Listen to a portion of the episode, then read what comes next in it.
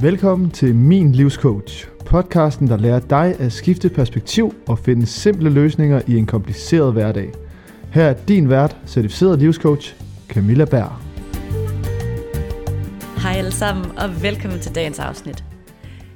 I dag der er det en mega smuk dag, og jeg har gået en helt fantastisk tur, og er sådan helt højt på livet, og det er gået op for mig, at jeg kun har levet en tredjedel af mit liv. Og så kunne jeg ikke lade være med at være sådan, wow, okay, hvad skal der så ske i resten af mit liv, når der allerede er sket så meget nu? Øh, ja. Så øh, det har været min dag i dag. I den her uge, der skal jeg ud og spise ved min mor på fredag, og det har sat en masse tanker i gang. Og en masse øh, tanker i forhold til den smerte, vi kan skabe i vores eget liv, i forhold til, hvordan vi synes, at tingene bør være. Fordi noget af det, der har bragt mig allermest smerte i mit liv, det har været tanken om, at forældre bør give deres børn den perfekte opvækst. Da jeg var 6 år gammel, der blev mine forældre skilt. Og det min mor vælger at gøre på det her tidspunkt, det er, at hun øh, rejser til USA med min lillebror. Og der er hun, bor hun over, indtil jeg kommer i mine teenageår. Og den her tanke om, at forældre bør give deres børn den perfekte opvækst, den fik mig til at føle mig forkert, fordi det gjorde min mor jo ikke. Og den fik mig til at skamme mig over, at min mor ikke gav mig det, som alle andre børn fik. Og det, som jeg synes er lidt spændende ved det, det er, at sandheden jo er, at der altid vil være børn, der ikke får en perfekt opvækst. Sådan har det altid været, og sådan vil det altid være. Ingen af os vil nogensinde kunne gøre noget fuldstændig perfekt, for ingen er perfekte. Jeg fik rigtig meget opbakning i den her såkaldte uretfærdighed. Så min omverden støttede mig op i, sagde, ja, det burde være sådan her. Dine forældre burde have givet dig den perfekte opvækst. Det gjorde mig vred. Og smed mig ned i et hul af, jeg skulle sige et kæmpe hul af offermentalitet. Det kan man godt sige nu, det har jeg bestemt. Og en form for fornægtelse, fordi jeg gemte mig væk bag skammen i det. Og derfor der fik jeg ikke bearbejdet de følelser, der lå i det, fordi jeg følte, at det var min ret at være vred, og være ked af det, og være i offermentalitet, fordi det burde være på en anden måde, end det var. Det betød, at jeg gav den her magt, den her, den her magt, den her situation, enormt meget magt. Jeg brugte timevis på at både altså, tænke over det mentalt, hvor, hvor vred jeg var, hvor retfærdigt det var. Og jeg brugte, altså jeg brugte kampe, tankekraft og tid på det, og fortalte alle mennesker, jeg kunne komme til at fortælle det om, og virkelig, altså, jeg ved ikke, om man kunne sige nærmest, at jeg pressede situation, situationen på det, fordi det følte jeg var min ret.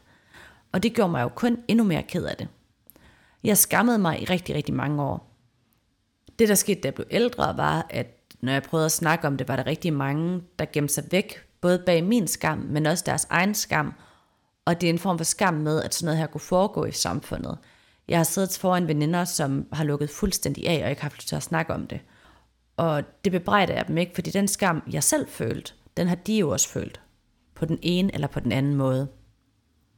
Det var først den dag, at jeg lærte at acceptere, at alle børn ikke har den perfekte opvækst at jeg stoppede med at skamme mig, og jeg begyndte at bearbejde situationen og hele. Fordi sandheden er, troen på, at alt burde være lykkeligt, den gjorde mig ulykkelig. Og det var den tro, der ikke gav mig en chance for at være lykkelig med min mor. Jeg ville ligesom dig ønske, at alle børn havde den perfekte opvækst. Men ved at sige, at det bør være sådan, gør vi også situationen skamfuld, og vi gemmer virkeligheden væk. For først når vi accepterer, at det er livets realitet, at alle børn ikke har den perfekte opvækst, kan vi gøre det mindre skamfuldt og nemmere for de børn, der oplever det, at bearbejde det. For mit vedkommende har den her mulighed for at bearbejde det, fordi jeg har forstået, at det er sådan her, verden hænger sammen, gjort, at jeg har kunne få et forhold til min mor som voksen. I flere år valgte jeg at være så vred, at jeg ikke ville snakke med hende. Jeg ville ikke have noget med hende at gøre. Og det gjorde mig rent faktisk også ulykkelig at stå et sted, hvor jeg ikke havde en mor, og hvor jeg følte mig alene i hele verden. Så for mig at have fået den her accept, det gør også, at jeg kan have et forhold til min mor som voksen, og et forhold, hvor jeg oprigtigt kan sige, at jeg elsker min mor, og jeg elsker at bruge tid med min mor. Fordi livet, det er 50-50. Det er mega godt halvdelen af tiden, og det er helt af helvede til den anden halvdel. Det er noget råd, og det er uperfekt, og alt den tid, vi prøver, bruger på at prøve at være perfekte, der lever vi ikke livet. Der får vi ikke den fulde oplevelse af at være menneske. Jeg oplever rigtig mange af mine klienter komme til mig, og så vil de have fikset de her negative tanker, de har. Fordi at de tror, at det er dårligt at have dårlige tanker. Og de tror, at hvis de stopper med at være negative, så vil de være glade. Men det, der i virkeligheden sker, det er, at vi bliver syge. I troen på, at livet det kan være lykkeligt 100% af tiden, fordi det kan det ikke. Vi vil altid have nogle dele af livet, der er ulykkelige. Der vil være nogen, der dør. Man vil miste et arbejde. Der vil være ting, der er hårde at være i. Så hvis vi tror på, at livet kan være 100% lykkeligt, så kan vi kun blive ulykkelige på den bekostning. Og når vi tror, at livet bør være lykkeligt, og det bør være lykkeligere, end det er, så begynder vi også at gøre ting for at dække for de her, den her følelse af, af ulykke med det, jeg kalder falske fornøjelser. Så det vil sige hurtige quick fix, som for eksempel at dykke ned i alt for meget sociale medier, overforbrug af lydbøger, Netflix, alkohol og rygning. Jeg har brugt dem alle sammen. Jeg sagde på et tidspunkt, at jeg havde gennemført den på Netflix. Det vidste jeg ikke kunne lade sig gøre. Jeg klarede den. Fordi jeg brugte alle de her former for stimulans til at dække over, at jeg ikke havde det godt. Fordi at jeg troede, at livet skulle være bedre, end det var, så tænkte jeg, at hvis jeg bare bruger noget falsk fornøjelse, at jeg, hvis jeg bare får noget hurtigt dopamin ind nu, så får jeg det godt nu, for det kan ikke passe, at livet skal være sådan her. Men når klienter kommer og siger det her til mig, så må jeg være ærlig og sige, jeg kan ikke fikse det, for jeg kan ikke fikse verden. Jeg kan gøre mit bedste ved at prøve at hjælpe så mange mennesker som muligt som livscoach, så folk får det bedre med sig selv, men jeg kan ikke fikse hele verden på én gang. Det jeg kan hjælpe med, det er at vise dig vejen til at acceptere, at livet er 50-50, til at acceptere, at der vil være ting her i livet, der ikke er sjove at være i, og dem skal vi også lære at være i. Og det er her, hvor magten over ens eget liv ligger, når man kan lære at observere, acceptere og mærke efter. For først her kan vi lære ikke at være handlingslammet i vores smerte. Fordi på det tidspunkt, vi kan lære at agere at være i vores smerte, så kan vi også lære at handle på hensigtsmæssige måder i smerten. Fordi smerten er en naturlig del af livet. Uden det grimme, så vil der ikke være noget, der er smukt. Når vi skal lære noget nyt, så er det umuligt uden ubehag.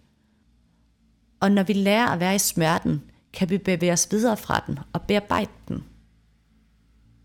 Så uden en accept af, at livet det er noget rodet lort en gang imellem, så bliver det rigtig svært for os at få den hele menneskelige oplevelse.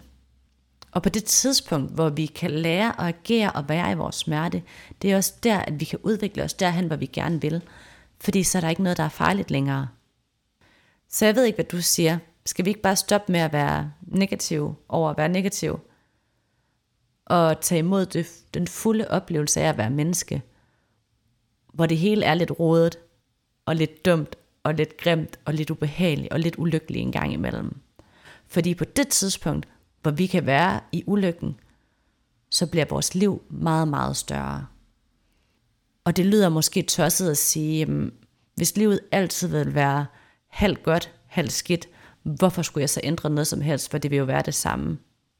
På det tidspunkt, hvor du begynder at udfordre dit smerte og din ubehag, og hvad du er villig til at prøve, så får du også meget, mange flere oplevelser i livet.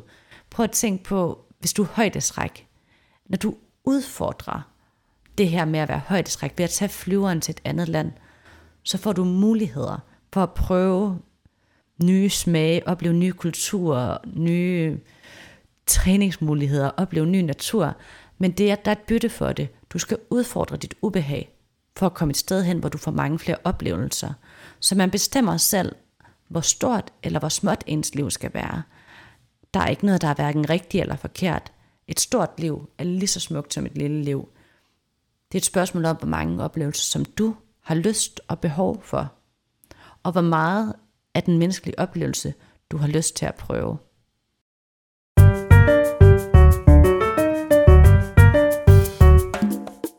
Du gerne have mere tid og overskud i din hverdag, så du kan få plads til at være hele det menneske, du gerne vil være.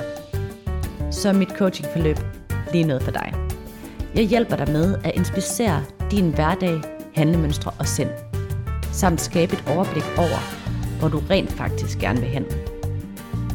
Sammen proklamerer vi en hverdag, der giver mening for dig gennem praktiske værktøjer, så du kan blive sådan en, der når det du gerne vil og overholder din planlægning og to-do-lister. Vi prognostiserer de problemer, der måtte opstå undervejs, så du kan angribe dem, før de overhovedet opstår. Og så hjælper jeg dig med at effektuere dine beslutninger, hvor jeg vil være din støtte og hjælp hele vejen gennem processen. Du kan tilmelde dig forløbet via ansøgningsskemaet på min hjemmeside www.minlivscoach.dk